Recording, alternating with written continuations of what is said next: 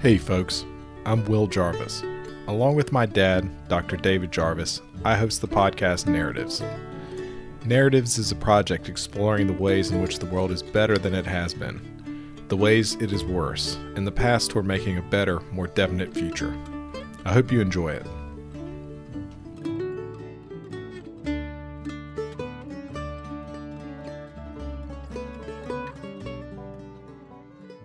If you enjoyed this episode, please subscribe. You can get on our mailing list, find show notes, transcripts, as well as videos at narrativespodcast.com. Thanks.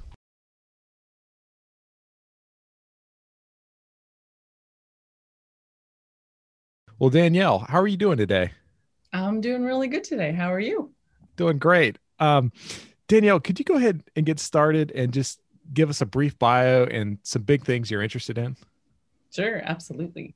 Um, well, we got one of my main interests back here, cats. That's my I love it. cat Littles, also known as Tulip Willow Ginger Bear.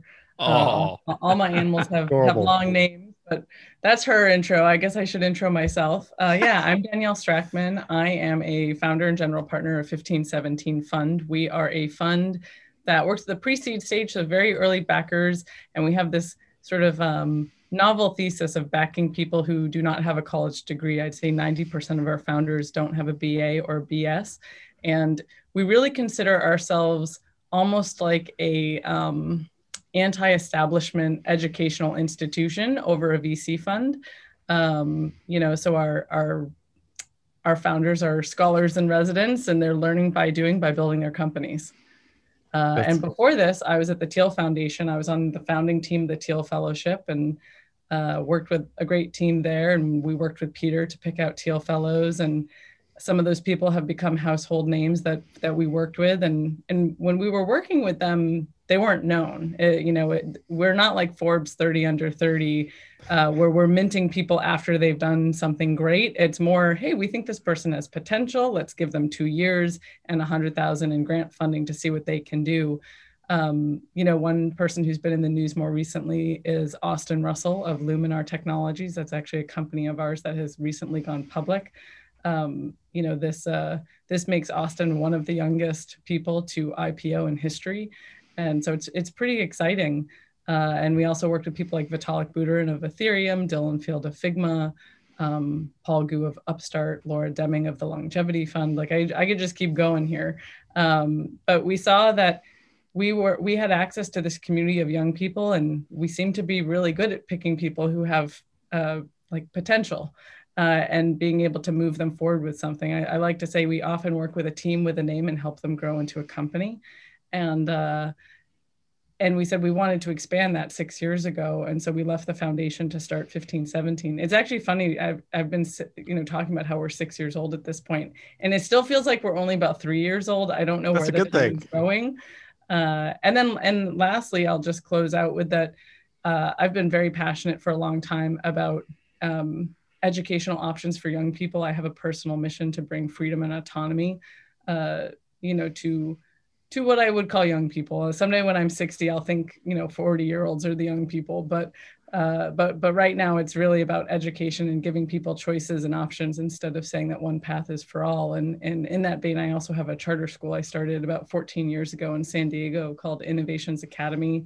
I just had a great experience visiting there about two weeks ago. Um, I'm on the board and we moved into a building that's our a home of our own and uh, we get to stay there forever and uh, it's it's just so nice it's a really beautiful building and we're going to be able to put art on the walls and do what we want and you know i remember when we first started and all the furniture was used and we were basically this scrappy startup school and you know calling parents and saying hey can you can you all bring paper towel today we don't have budget Nice. for this and this and i walked the building the other day and we've got you know beautiful screens that drop down and technology all over the place. I'm like, wow, we've come a long way. So it's uh it, it was just wonderful to see.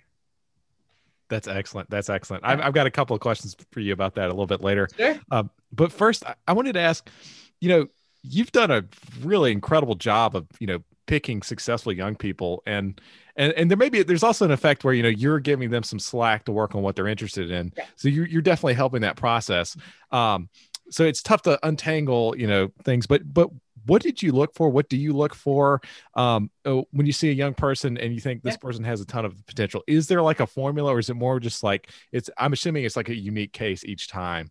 But but how do you think through that? And how did there you come are, to that process? Yeah, you know, there are certain things that we've started to come up with. Um, there's a term that we use that we've kind of invented. We call it hyperfluency. And it's when someone can talk backwards and forwards about a space. Um, you know, it's like if someone can just geek out about the technology sector they're in and you can just tell like it's something it's so it's such an in-person experience of you're talking to someone and they're so jazzed about what they're doing. It's like nearly infectious. One of the questions we ask ourselves when we're evaluating making an investment and we asked this question too uh, at the Thiel fellowship we asked do we have more or less energy after talking to this person? And oftentimes, if a person is really into something, it's like they zap you with it. You're like, I had no idea I was into quantum computing, but I'm so interested. Wow, I'm yeah. so interested in it now because this person has infected me. Um, and it's being able to not just talk about the technology, but about the business cases, about how they build the team. They can just kind of go all over the place with it. But there's another quality that we look for too, because some people are very good at sounding very smart about things. Oh, interesting. Um, but what they're not good at is communicating to maybe the general public about something. And so we'll meet founders who we'll call it that they're up in like this fog of abstractions and they're talking about their technology. And we're like, cool, talk to me like like well what michael my colleagues honestly says and i hate that he says it but I'll, I'll, I'll say it here is he says talk to me like i'm the dumbest golden retriever you've ever encountered. And now tell me about what you're building. And uh, and what's interesting is that there's a lot of people who can't do that who can't just simplify. And we think that ability to not only talk backwards and forwards but also at different levels is really important because you're bringing on team members you're bringing on investors you're selling to customers. You have to be able to communicate really really well about something across this very multi-dimensional space and very few people can do that. So that's one of the, the uh, qualities we look for most. We also look for curiosity as a quality. Um, on calls i'm kind of notorious for being like tell me about your hobbies. Tell me about your aspirational hobbies. Like i want to know what people are into um, because it kind of just shows us too how dimensional is this person? Um, and if what they're working on doesn't work out, could they be similarly passionate about something else? So that's also important. And then lastly, I will say that there's this intersection of um, the person has to be somewhat technical to start building what they're doing, but they also have to have the social intelligence to work with other people. And so all these things are really important to us and end up kind of coming up with like, okay, there's like small small bits of people who fit all these things in a in a really uh, strong way. So when I meet someone who especially matches all three of those areas boldly, I get super excited. I'm like, oh, I found one of our tribe. Like, I found a weirdo in the wild. They're ours. Like, we just got to bring them in. Just reel them in. That that's yeah. great. It, I that does remind me of a question I have. Uh, we talked to Tommy Collison uh, a couple weeks ago, and he's uh, yeah. uh, Patrick's, you know, yeah. brother. Uh, and the he was like, brother. Yeah, yeah, he's a really he's a really great guy, and he, he's really passionate about the great books. Yeah, um, we had a mm. great conversation, and we were comparing like um, our childhood and his childhood in Ireland. Mm-hmm. It was interesting, and it, I thought they had a great model where, you know, he could kind of pursue, you know, as long as it was like, you know, so, something he was interested in, he could go and do it, and his parents helped enable that. That's Whereas great. in the U.S., there's intense pressure and competition for like college prep. And in fact, we talked about a, you know, a college prep kindergarten or pre-K or something recently. Um, do you think there's some sense in which the American educational system has zapped out a lot of like that curiosity and that like, you know, I kind of what you were looking for in trying to select you know good founders it's like people that are really passionate about this one thing and and you talk to them and it's like wow now i'm passionate about that uh, what they're talking about yeah you know i think we've got big problems on our hands and, and one of the areas that my school focuses on is being able to offer students the ability to contribute to what they're learning and be part of that process. So instead of the teacher coming in saying, we're going to learn about X, it's the teacher's job to be sort of more like a scientist and observe hmm, here's what the students in this class are interested in. Let me try throwing out a couple project ideas and see what they want to do. Um, you know, last year over the pandemic, I got really excited because a lot of people got to sort of experience independent learning or homeschooling or pod learning. Um, and I know a lot of families. It, it, I have a housemate, Allison, and she was talking to a friend over Zoom who is a six year old. And, you know, I'm like this big homeschooling proponent. And, uh, her friend over Zoom said, like, yeah, no, you know, we've been educating our son at home. He's six. He's doing really great with it. Like, I don't think we're gonna send him back to school. Like, this is just working really well for us. And I'm in the background, like, yeah, I'm like, it's not even someone I'm talking to being excited about homeschooling. Um, and so people got a, a taste for it. And another piece that I also saw was um, a lot of people were tweeting things out or putting things on social of like oh my kid is so bored that they've decided to take up guitar playing or or they're reading one of the great books or they're doing the thing. And i'm and like i'm really adamant about this. That's not boredom that's motivation. That is what it looks like when someone's truly motivated is that they go forward and and they create something. And it's funny you asked me this question because i you know i did not purposely do this but i have this book right here that oh, it's nice. backwards on your screen, but it's the Teenage Liberation Handbook. Um, I haven't read this myself yet, but this is a book that is about helping teenagers to learn about how they can educate themselves in a more sort of freedom informed way. And I actually don't, I don't even know. I'm like, what year was this book written? It was written in, I'm like, oh, that's the edited one. For some reason, I thought this book was from the 70s, but I think it's actually from the 90s. But I'm super excited to read it and see, like, hmm, like what things still hold up today? Okay, yeah, first edition, 1991. Um, so I'm super excited to read this and see like, you know, does does this still fully hold up today? I've skimmed it a tiny bit, and so far, like the first chapter is like, yeah, why is freedom important? And I'm like, oh my gosh, this is amazing. This is so great. Um, so I'm excited to read this and maybe do like a clubhouse book club about it or something because I think that um, I think giving young people and teenagers the opportunity to like discover for themselves and learn and educate themselves in a more nuanced fashion is really important to your point um, you know about learning from the collisons experience growing up that they had more of that um, experience. And one last thing i'm going to throw out there is um, i wish schools would kill homework. Um, oh, our school has a no homework policy uh, and at least a no no like rote homework policy. You know, if you have to talk to your parents at uh, something at home about something that we need for class, maybe that goes home. But we just fully believe that, you know, after work, I wouldn't say like, you know, if I have an employee, I wouldn't say to, you know, Nick on my team, hey, by the way, here's more work for you to do after your work hours. And um, we really believe that young people should be able to use that free time to be motivated about other things instead of like, you know, funneling more schoolwork down their throats. Danielle, it seems like what you're what I hear you saying is that you believe you can teach people to be hyper fluent and, and you can teach communication skills and you can teach curiosity and a passion for what you do. You know, I guess one of the things that I would say, I think that would be, I wish I could. Like, I, and I think I have some ability in this arena, but I wouldn't be so bold to say, like, that I can bottle it and be like, here's how you do it. But I think that humans innately have these things. And it's not that we have to um, teach them it's that we have to get out of the way and stop putting other things on top that encumber people from doing what i think humans are naturally pretty damn good at. Um, you know i've spent a lot of time with really small children too. And you watch a four year old who's like super into something and they'll stay there for a really really long time and be really into it. And uh, and i think there's just a lot that whether it's parenting or school that we lay on top of of the human experience that kind of stifles people and, and, they then move away from it or they're told oh that thing you're really interested in you really can't spend that much time on it because you have to do these other things instead. So i think we're, we're all there. I think we just need to like bust out the uh i don't know the the oppressive have to's so we, we need we need to remove impediments is yeah i think it's i think it's more about that. And and i do think there are things that help um you know i think dialoguing with children about their interests helps them build that hyperfluency. I think getting them to say hey you know go talk to aunt sheila about you know what you're really interested in. Oh you're really interested in ai and aunt sheila doesn't understand ai okay well try to explain it to her so she will understand it. I mean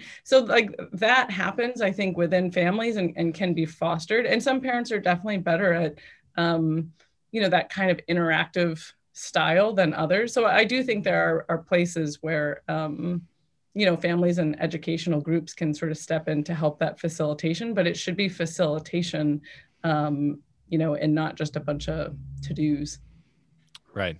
That that makes a lot of sense. It reminds me, we talked to Marc Prensky, and he invented the term digital native. Um, mm-hmm. He he had this um, idea that a lot of times when we ask kids what they want to be, mm-hmm. they'll say, you know, we'll be like, Timmy, what do you want to be? And he'll say, I want to be an NBA star and you know and then we'll go well you know timmy it doesn't look like you're going to be seven feet tall so maybe that's not the best choice and the truth is is timmy you know maybe he just wants to be you know wealthy or he wants to be famous or there's like you know he he's just interested in in basketball analytics or something but he doesn't have a word to put behind it mm-hmm. and and do, do you think this is a real effect like should we be asking the next question it's like well why I think that's a super interesting question, and I read a great book on it called Peak. I can't remember the Peak. author's name right gotcha. now, but it's it's Peak. It's the um, it's the researcher who basically came up with the sort of um, somewhat bastardized 10,000 hours of practice thing that that Malcolm ah, Gladwell ah, gotcha. kind of ran with. And uh, he wrote this great book. It's a really long book. I think he felt like he needed to write this really big book because he was like, "Oh no, this this like sort of pop science guy took my thing and ran with it, and now he's famous and I'm not." um, but um, but I really love this book. And he towards the end of the book, he so the premise is really about that you know natural ability might help get you interested in something but it's the practice that makes you really good at it and one of the things that i thought was so fascinating is towards the end of the book if you make it that far because it's a long one is he talks about children who learn um, I think he was talking about chess players. And what he talks about is that the students who are naturally very good to start don't turn out to be the best chess players. It's the second tier students because they have some natural ability, but they have to work hard. And the ones that work hard end up being the ones later who are like the super competition chess players. And so the point that he's making there is he thinks it's just a shame that we take young people and, you know, in third grade and say, oh, well, you don't have a natural ability at math, so we're going to put you in the standard group. And oh, you have a natural ability, so we're going to put you in the accelerated group. And he's sort of positing that we have lost out on a whole class of very high performers because we've just boxed them into the wrong place way too early. Um, so I'm very interested in in these types of things and, and even ideas of like, you know, exposing children to different types of ideas, different areas to your point it's not just about doing the sport. It might be that um, you know someone is a savant about memorizing baseball stats. We had a young man who worked on our team years ago who was that and i was like wow that is one hell of a brain you have on you. Like you don't look like the type of person who'd play but wow man do you just have it down pat? And it's just really interesting. So I, I think your point is a really good one that we need not discourage people when they're younger um, we should be doing sort of more exposure to more subjects or you know i think um, educators and parents could be more inquisitive of like oh interesting you're interested in in basketball. Like what makes you interested in basketball? Is it playing it? Is it you like watching the sport? Oh what about the sport do you like watching? Um, a friend of mine is michael strong who is a great socratic educator oh, yeah and he has wonderful videos where he goes through and uses the socratic method with younger children and I, you know, I just, I wish more people understood that methodology because um, you help young people develop their thinking and um, their interest by doing it. That's excellent. I, I love that. And I, I remember I actually got to meet Michael Strong and I had lunch I was sitting right beside him in mm. college. So that, that's funny. Mm. I, that was a very formative experience. Small world. Yeah, that's, that's cool. That's cool. Um, Danielle, so, so 15, 17 Fund. Um, when I look at your thesis, and this is like, I, don't know if this is explicit, but I, I see it as kind of like uh, you guys found this $20 bill on the sidewalk, which yeah. people are missing, which is that, you know, you can start at any age and tackle different problems. It's not you're not gated, except for you know maybe politics is gated. I don't know. They all seem to be in their The late seventies now. yeah. exactly. Um, but do you think uh, m- people just fundamentally miss that fact? Is that and is that kind of like a, a truth you guys find to be important? so we that most people say we say our contrarian uh, truth is that child labor is good. Um, so so and and I only mean that in the most positive way, of course. I know it's uh, it's like it's like super tongue in cheek to say that um, because of course we don't want young people working in poor working conditions, but uh, what we do believe is that yeah, there's a, a narrative that's hey, you can do these things that you want to do, but after you finish high school, Right. after you finish college, after you get your PhD, after you're married, after you buy a house, like there's this whole escalator of stuff that you're supposed to do in a particular order. Um, and so what we say is that that's just not true.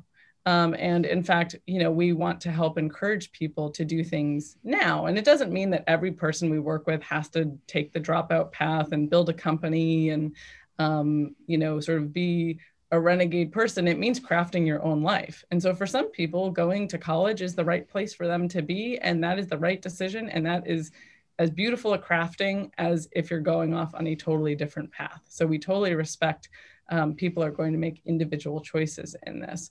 Um, for us, we also try to encourage um, people to work on things in the moment instead of being told to do it later. And one way we do this is through a grant program that we run through 1517. Um, we will offer people $1,000, usually a high school or college student, um, to work on something of their choosing. And we'll often meet people at office hours or hackathon. Someone will come up to our table and say, "Hey, you know, I'm really interested in building, you know, X, Y, or Z." Um, actually, our one of our companies that is doing really well started as a grantee with us. They're called Presso, oh, and awesome. they uh, they are a robotics company, and they make basically like a new type of um, dry cleaning machine. Is the Oh, way that I would say it and they started at a hackathon with a bunch of hangers uh, like a, a lamp with the lights hanging down on stuff and they had hair dryers hanging off Oh, of it pointed at the clothes. Like it's super scrappy super scrappy. And uh, my colleague nick met them at a hackathon we gave them a thousand dollars as a venmo payment. We make it super simple. There's Oh, no that's awesome. paperwork. There's nothing um, and there's a lot of trust. We're just like we don't Just we don't need reports from you later about how you spent the thousand bucks you know just we want you to have a learning experience with, with this thousand bucks. And we do want to hear from you if it you know is working well or not working well because for us you know we want to know we want to learn alongside these people these makers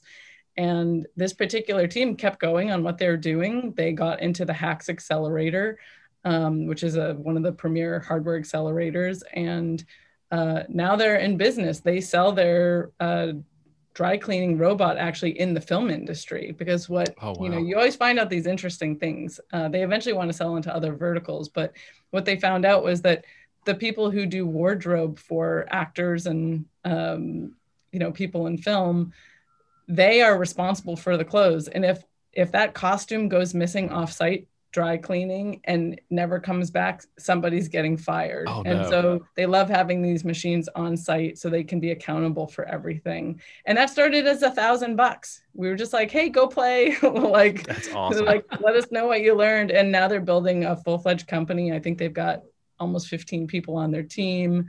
Wow. um, and uh, and they're they're shipping out robots That's awesome. yeah That's awesome. It, it seems like Slack is is a really important thing. Like uh, some amount. It, this is a kind of this is a theme I've heard in our conversation. Have you ever heard of uh, Don Braben and his concept of scientific freedom? No Any chance? Uh, you should check him out. He's he's really cool. He's like he's like 85 now. He's still really sharp. Um. But he, he ran uh they just republished his book through stripe press and so he got some attention from that. But he he has this concept of venture research and in the 90s at bp he gave you know scientists like no strings attached money to go follow their curiosities. Oh that's and- sweet. and you know he got like a nobel prize out of it and they they spent like this tiny amount of money. Um and he's got this thought that you know there's just too much bureaucracy now in the grant making agencies. You can't find and follow So, so, do you think like Slack is that really an important ingredient, and that's is that something we just kind of missed here in the 20th 21st century? Yeah, you know, it's it's very interesting. One of the things with the fellowship was that we had we had this incorrect thought that you had to give someone a lot of money to get them to like really move forward with something. Yeah. And it was probably about five years into the fellowship that we said, hey, what if we gave people a thousand bucks? Like, sure, we're not gonna, you know, the person who gets the hundred thousand is gonna be at a different level than the person who gets the thousand bucks. But uh why don't we try that out? And we found amazing success with the thousand dollar grant program in terms of like both, I think, giving people slack to do something, but I think for our particular cohort, I call it more the nudge. It's like it just kind of puts them over the edge to actually starting to work on a thing. And I think part of it is, you know, when when a, a teenager or someone in their early 20s is pitching us at a table and they're like, oh wow, like okay, I'm getting to talk to, you know, seeming adults who run a venture capital fund. Um, and they say that this thing could have legs. Okay, cool. Like I'm going to go find out about that. And I guess the way that we approach things too is that we don't say to people like, oh, yeah, we think this is going to work out. We just say, this is really interesting. And yeah, what would you do with a thousand dollars? And oh, I'd buy this or I'd do that. Um, you know, and then I'd start building and, and then they, uh, you know, they move forward on it. And I, there, there's what we've heard feedback from founders a lot on that grant is that it wasn't even the money so much as it was more like, okay, two people told me I could I could I had permission. Like I could go do like for some I don't know. I, I don't really need a lot of permission to do things, so I'm always surprised when other people do. Um, but other people need permission, and we're we're like, oh yeah, we'll totally give you permission to go build what you want to build and make what you want to make. And there's something there is something powerful about that. And so I'm very much looking forward to looking more into the um, the person that you mentioned. Yeah, Don. Yeah, pretty amazing. yeah, it's it's really fascinating, and, and that is it. That's a really interesting point that you know, telling people that they can go do big things, and you know, here's a little bit of money. Like we believe in you. Yeah. You can make do something cool. Like go try it. That's yeah. super interesting. Well, one thing I'll add to this, actually, I had a re- very powerful meeting with the founder today. We have a, a founder who is working on an incurable disease, and um, I'm going to leave it at that but he's making some amazing progress in um, mice studies on like potentially curing this thing that is is oh, uh, oh, wow. really uh, destructive to a you know large numbers of the population. And at one point, um, you know, towards the end of our conversation, he says, you know, sometimes I just can't believe that like I'm worthy enough to be the person working on this. And he actually got tears in his eyes, like and I was really struck. I was like, wow. I was like, yeah. And it was over Zoom, of course. And I'm like, if we were in person, I'd be like, let's go in for a hug. like, yeah. let's do this. But we're over Zoom. And I was like, hey, you seem really like touched right now by what you're doing. And he's like, yeah, no, I really am. And some days I just can't believe that this is the work that I get to do. And I have you guys supporting me. And like, he's like, and even if what I'm doing doesn't work out, um, it's still worth doing and I was like, yes, that's it. Like, and what I call this is a calling. Like, this guy has found his calling. And whether it works out or not doesn't matter. He's going in the right direction and he's going to figure something out one way or the other. And we love working with people like that and being able to say, like, yeah, it's okay to work on your calling. Like, you know, and this person dropped out of school. Um, their parents weren't happy about it. They've been a dropout for a couple of years now. Um, you know he definitely has some of the mad scientist thing going on because you know you you don't get to be a dropout and want to cure an incurable disease without people thinking you're nuts um, so it's just been really exciting to be able to help people to do the things that they're meant to do Danielle, it, it, really sounds more to me like rather than permission, what you're giving people is validation, which to me seems mm. much more important. Absolutely. That's good. I'm going to use that word from now often. I like that. Yeah, it is validation. It's it's one it's this funny thing where I think a lot of people know in their hearts like I really want to do this thing, but they just kind of need a little extra to finally like move themselves forward with it. That's great. That's great. Um I wanted to move a little bit now and talk about so 1517 Fund, the Reformation. Yeah. Um you know, what do you think has gone so wrong with the universities? And um, and and I do think you know you guys have a good approach, and and maybe why is not even the right question, and maybe it's just we need more reflection uh, for mm. each individual person on on what the right path is. Mm-hmm. What do you think about that? Gosh, yeah, I think there's a lot to say there. exactly. um, yeah, you know, gosh, there there's so much. I mean, I think part of it is societal. Um, one of the things that uh, I'll sometimes say is that, you know, I think until we reach sort of more radical life extension of like people living a thousand years or something like that, we have this problem where we think that our experience is the experience that has always come before.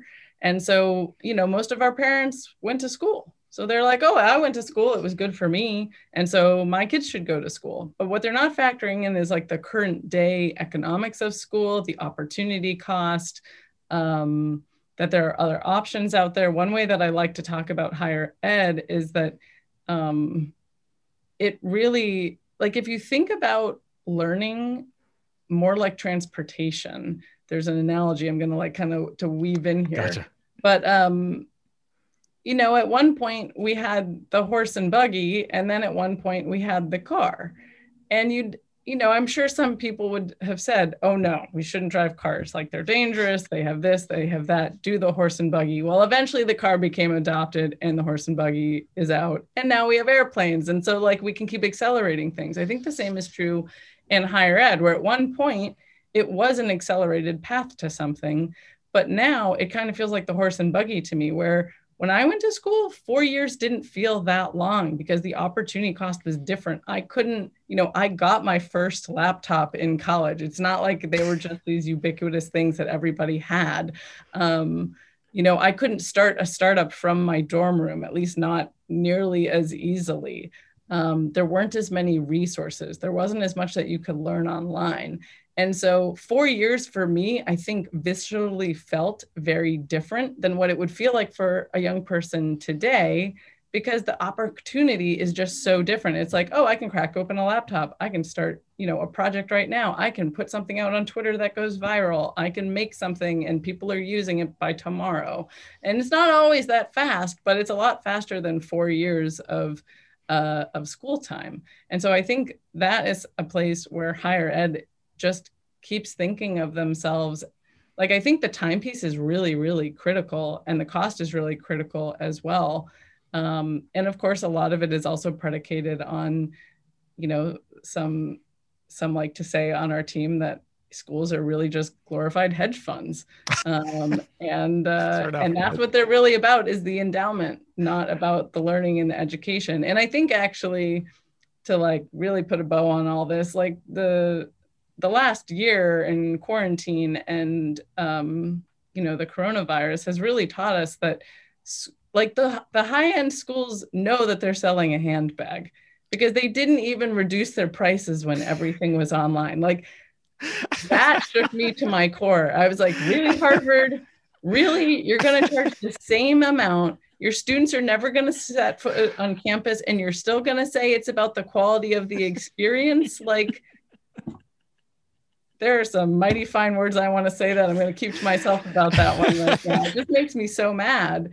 Um, and uh, and it just really shows their colors. And and and lastly, the thing that we always like to say is that if educational institutions were really into educating people, they would do more. They could scale right. the degrees, they could scale the classes, but it's not about that. It's about having a small handful of people that you can stamp with a logo and say these ones are ours.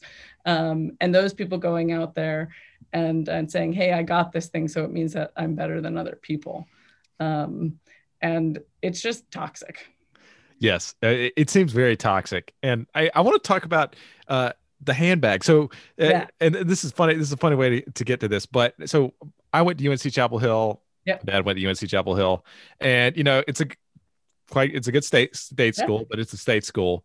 And it's now it's a acceptance rate is now the same as Stanford's was 20 years ago. Wow. And it's just like, what is going on? You know what I mean? Like you, the, the access, like this is severe access problem. There's more people that want to go and, and there aren't enough spots. Um, can you talk about, you, you mentioned, you know, Harvard's like a handbag, like a Harvard yeah. degree is like a handbag. Um, so just to break this down, it, it seems like a lot of what, um, you know, an elite institution is is just like a status signal, mm-hmm. and it's not. It's much less like a. It's not that you get a better education per se. It's more that you're. It's something to show off. Do you think yep. that's true? Yeah, absolutely. And I, you know, I think where things like this will eventually fall apart, and we've seen it start falling apart some, is that, um, you know, I think a lot of hiring institutions use higher ed as their assessment criteria. Um, it's their way gotcha. of saying, oh, we know this person is smart. We know this person is willing to follow the rules because they didn't get kicked out. Um, you know, we know this person is willing to put in the time to do something and so on.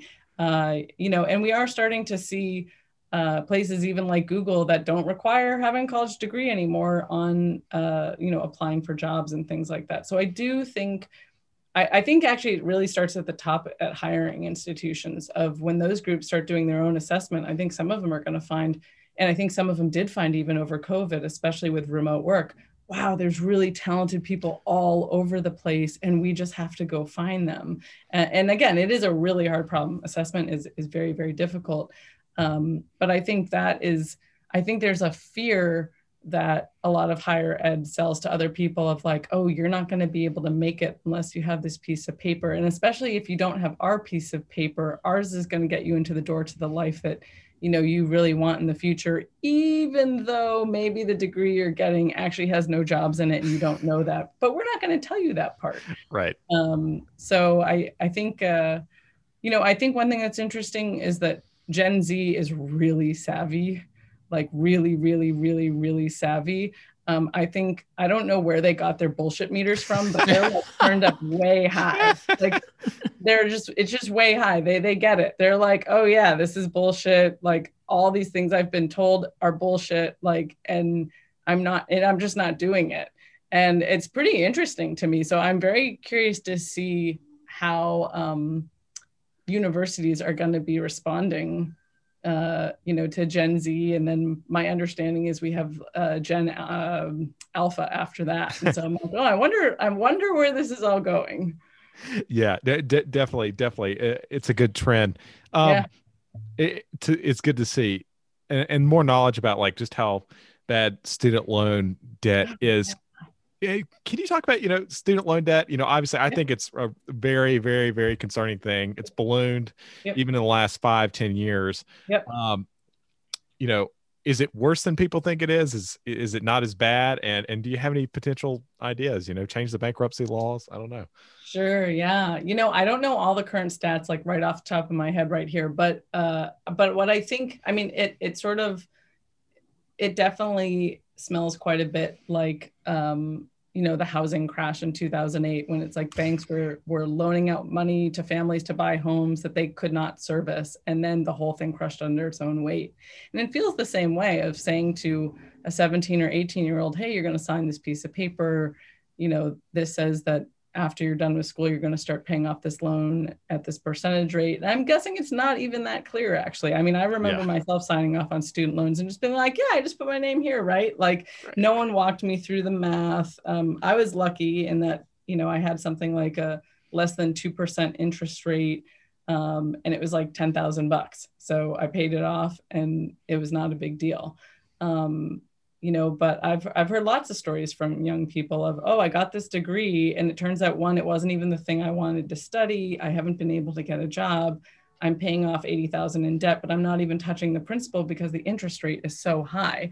Um, so sometimes it's not even the the school expense itself although i think that's highway robbery. It's the loan companies that uh, really are just killing people and I was even talking to a surgeon a couple of years ago, actually, and I said, and it's funny, I didn't bring up, she didn't know who I was, she didn't know what I do, um, or like what I stand for. And I said, what do you think is like a common misnomer about becoming a surgeon? She goes, oh, people think that you're like floating in cash and you're making all this money. And she goes, it does pay well, but what no one understands is that to get there, you have to take out so much in loans. She was like, I'm just happy that my husband works at Google because that's what's been able to afford us to be able to you know uh, you know have the apartment that we have be, so that she can service her debt.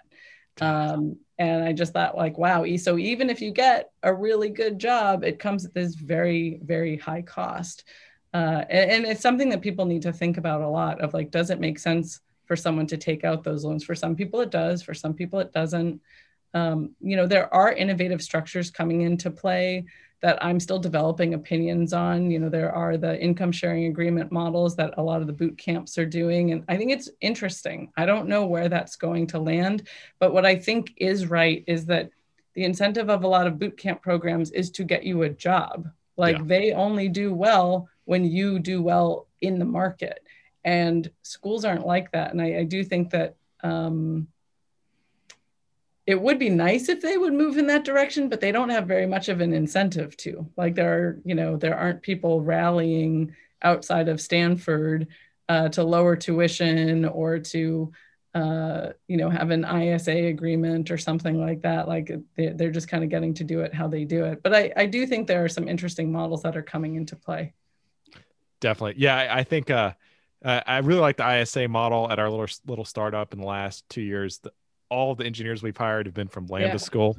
Oh, cool. Um, and they're all like, it's so funny, you know, like one of them was a cinematographer before, and he's just yep. the most incredible data scientist you've ever met. Another That's one was a awesome. bartender and yep. you know nice incredible web developer and the the best thing about it was you know i i inquired i was like you know i we need to hire this like we're trying to get done and you know the the the late, i guess sales lady reverse recruiter whatever you, you, um like to call this person, but you know, from Lambda, she beat down the door. I mean, she was calling me, she's texting me, she's emailing me. I'm like, man, I couldn't get UNC Chapel Hill to get off their butts to call anybody oh, on no. my behalf, you know. And it's just like no. this is like the aligning incentives. It, it was it was really I, I, I felt much better about the future after that experience. That's great to hear. And those and those employees are still happy with the ISA agreement. They're like, okay, good. Like I know it tops out at a certain point, and I think I, remember when ISAs first came out, I think people were thinking like, oh, they can just like keep keep going, and right. it was like, mm, I don't think that's going to work out. Yeah. Um, but but it seems like they're happy with the model. I, I think they've been happy, you know, and, you know, and we'd have to ask them, uh, you know, on yeah. that specific point. But yeah. I think it, it was, it, you know, a, a lot better than going and and you know taking out the 120k it was much more compressed you know the time period was much less. It was it was still much cheaper so i don't yeah. know at, at, that level well and i, I love the sort of transformative model there of like a person who doesn't think they're maybe cut out for a certain role and then they go through boot camp and it's like oh i went from being this to being this and and now i see myself as a different person and i think that's something that people are going to have to think about over the long haul is that you know it's considered like like like you're like old hat if you're at a role for more than two years at this point. It's like right. oh like you know you always have to be sort of learning and growing and taking on something new. And and i think boot camps really help facilitate that. That's a good point. You know you, you can pivot a lot more and and, and change things. Right. Um it makes that more possible. Uh venture capital 1517 fund. We've talked to zach and michael already yeah. and uh, you guys you, have got a great culture. I mean they both spoke very highly of you. Um, I, I, wanted to mention that. Uh, what do you think people most miss about venture capital? And do you think your background in education gave you kind of a, a mm. unique ability to you know what's the mean like to actually be helpful perhaps? Mm-hmm. i don't right. know. Right. Yeah absolutely. Gosh uh, these are good questions. Um trying to think i'm going to let the like what do people miss percolate in the back yeah. of my brain while i go with the educator piece. I do think that being an educator has really served me very well in terms of my role with 1517 um, you know a lot of what we do since we're at the pre-seed stage is a lot of coaching and mentoring of founders and you know that's what you do a lot as a teacher as well. Right. and so i love being with people. I love using the socratic method to, to sort of get information out like michael strong does. Um, we also liken a lot of what we do to being uh, switchboard operators, you know, like the old style, like, okay, oh, cool.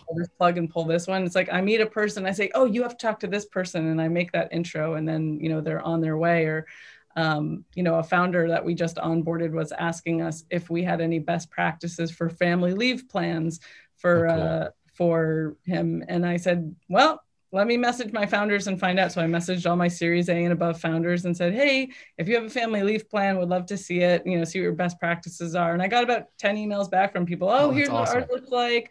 You know, collect a lot of stuff, sent it over to the founder and said, I don't have time to like triangulate this and make it into a nice packet for you, but here's the information.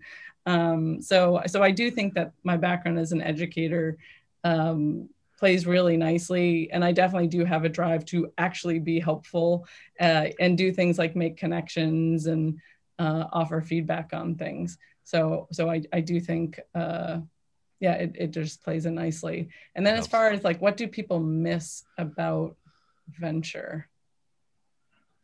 The thing that is mostly coming to mind right now is maybe that it's like each stage of venture is very different. It's like gotcha. pre-seed funds, seed funds, Series A funds, beyond funds. We all have very different um, incentives and we work with very different types of groups. It's like the people that I'm kind of um, beholden to are my investors, my limited partners in the fund.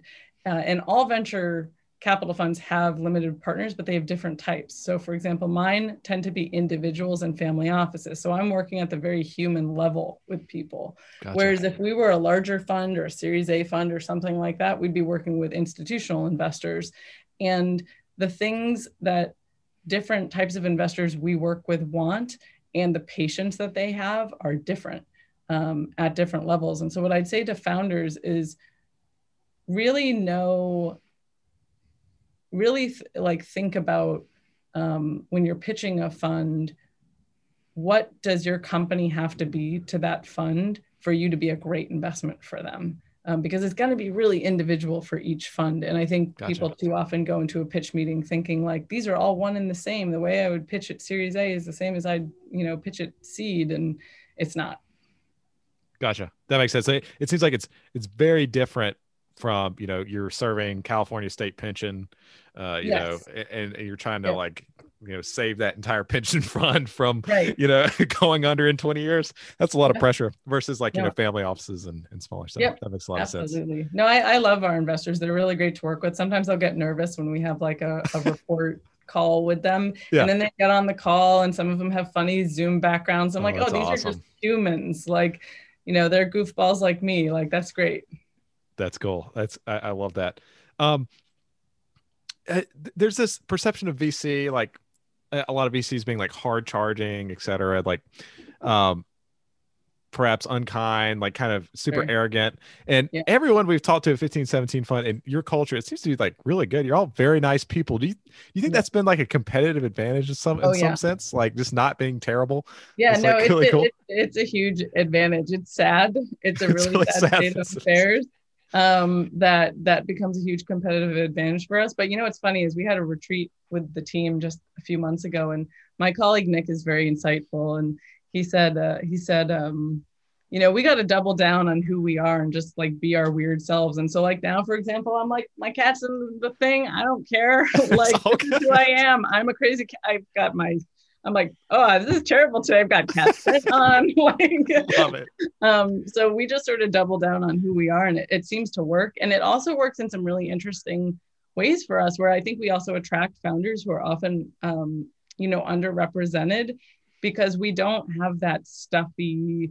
The door is shut. You have to get the warm intro. Um, I had so much fun yesterday. I had two people who wrote into our contact form and we asked for a fun fact for, from people.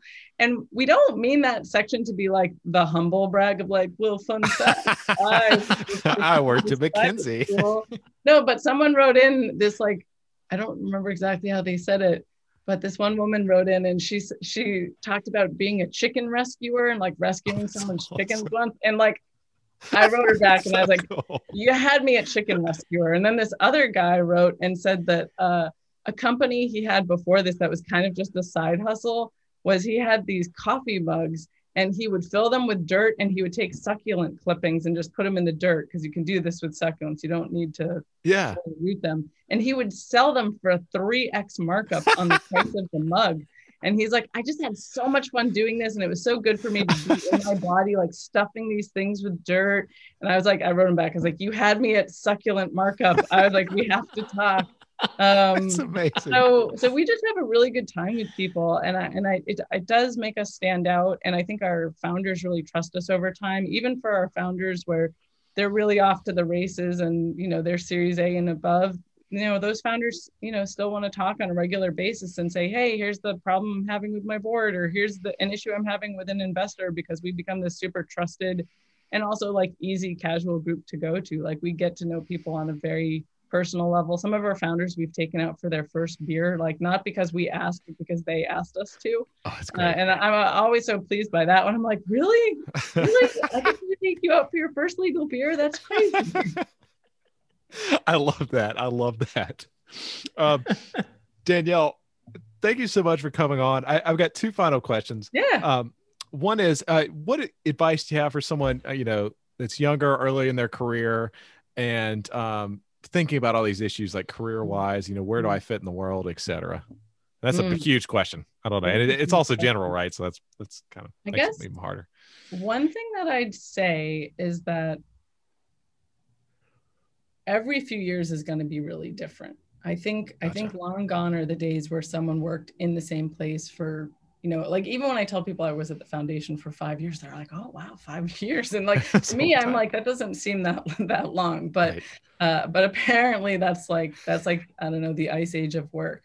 Um, but uh, but one thing to think about is that yeah, like every few years has the potential to be markedly different. Um, Gotcha. And so that means you do want to keep educating yourself and learning things. And, you know, that means like reading books, uh, you know, maybe taking some online classes. I, I don't mean like enrolling back in school again. Um, I think that is something to think about with one's career. I think it's really important, you know, as much as one can do so, to be motivated by what they're doing.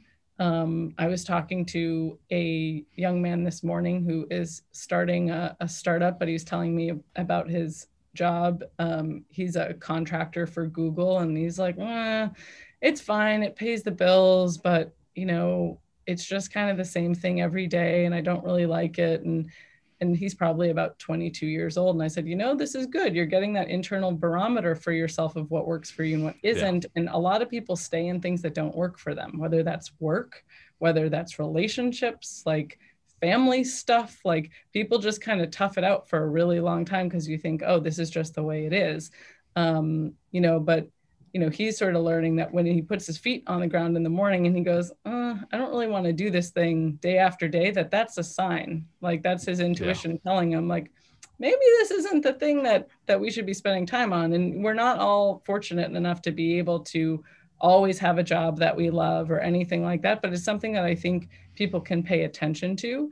Uh, and lastly, I would say I think um, you know there are the golden handcuff jobs people who go to the FANG companies and they say, I'm going to be here for a year, I'm going to be here for two years, I'm going to get to this thing, um, and then leave. And then they never leave because they get used to a certain lifestyle. And that's very real. It's very hard to move backwards. It's, it's hard to say, oh, I'm going to do this other thing that I love that pays less, or I'm going to do a startup and, you know, not have much of a salary for a while. Um, so, you know, if you're at a big company, you know think about how long you want to be there um, you know think about what effect it's it's you know maybe having on you overall and if you do have an exit date like you know really really try to keep at it right.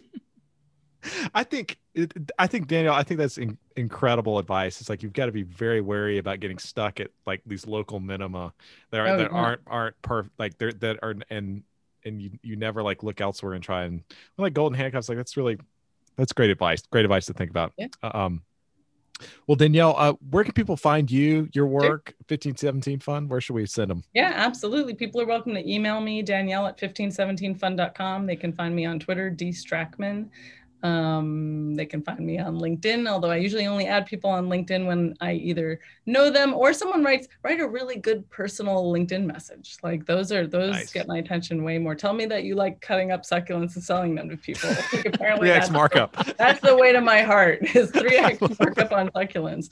Um, but yeah, I I always say, um, you know, especially if you're a, a young person, a maker, a founder, um, maybe you're in high school. Uh, and you're just thinking about your future and you want to reach out, feel free. Um, it's never too early. I always tell people that, you know, if you think, oh, maybe I should message Danielle, just do it. Like, there's no right time. Excellent. Well, thank you, Danielle. Yeah. Thanks for having me. Thanks, Danielle.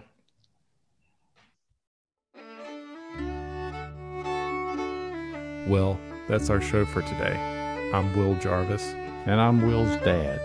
Join us next week for more narratives.